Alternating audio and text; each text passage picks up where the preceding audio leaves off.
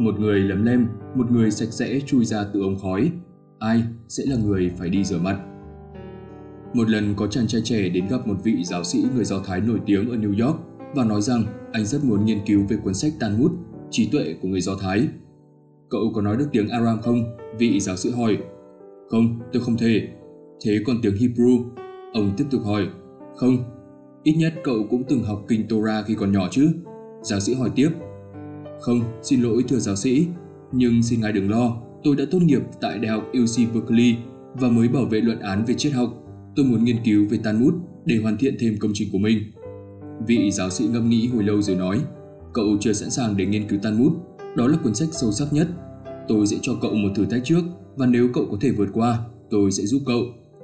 Chàng trai nọ đồng ý ngay lập tức. Thấy vậy, vị giáo sĩ tiếp tục câu chuyện của mình.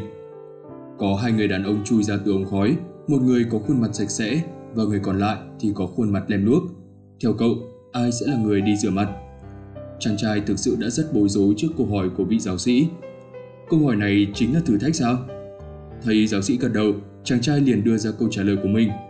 Tất nhiên là người đàn ông có khuôn mặt lấm lem sẽ đi rửa mặt trước rồi. Cậu sai rồi, người đàn ông mặt lem lúc kia sẽ nhìn sang người đàn ông mặt sạch sẽ và nghĩ rằng mặt mình cũng sạch như vậy.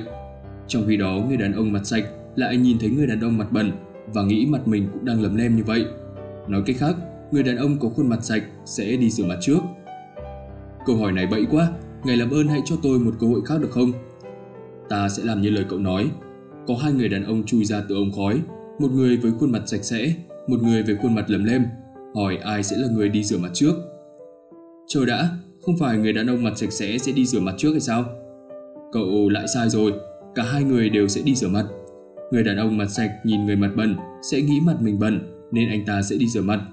Người mặt bẩn thấy rằng người mặt sạch cũng đi rửa mặt nên sẽ đi rửa mặt theo. Ồ, tôi thực sự không nghĩ rằng mình đã mắc một sai lầm khác.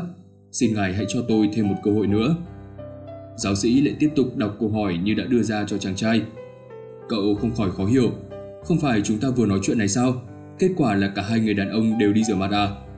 Cậu lại sai thêm lần nữa rồi. Không ai trong số họ sẽ đi rửa mặt cả. Người đàn ông mặt bẩn thấy người mặt sạch và nghĩ mặt mình cũng sạch. Người mặt sạch thấy người mặt bẩn còn không rửa mặt thì sao anh ta lại phải rửa mặt làm gì? Câu trả lời khiến chàng trai rất buồn. Cậu cố trấn an giáo sĩ. Xin giáo sĩ hãy tin tưởng con thêm lần nữa. Con nghĩ mình đã đủ kiến thức để học cuốn sách Talmud. Xin hãy hỏi con câu khác đi ạ. Được rồi, hai người đàn ông chui ra từ ống khói. Sẽ không có ai trong số họ đi rửa mặt cả. Chàng trai tuyệt vọng gào lên. Cậu lại sai rồi. Trước khi trả lời một câu hỏi, cậu cần suy nghĩ về vấn đề đặt ra. Vì sao hai người cùng chui ra từ ống khói mà một người mặt sạch, một người mặt bẩn? Câu hỏi này hoàn toàn vô lý và vô nghĩa. Nếu cậu cứ dành cả đời để đi trả lời những câu hỏi sai, rồi thì cậu cũng sẽ chẳng thể đi được đến đâu.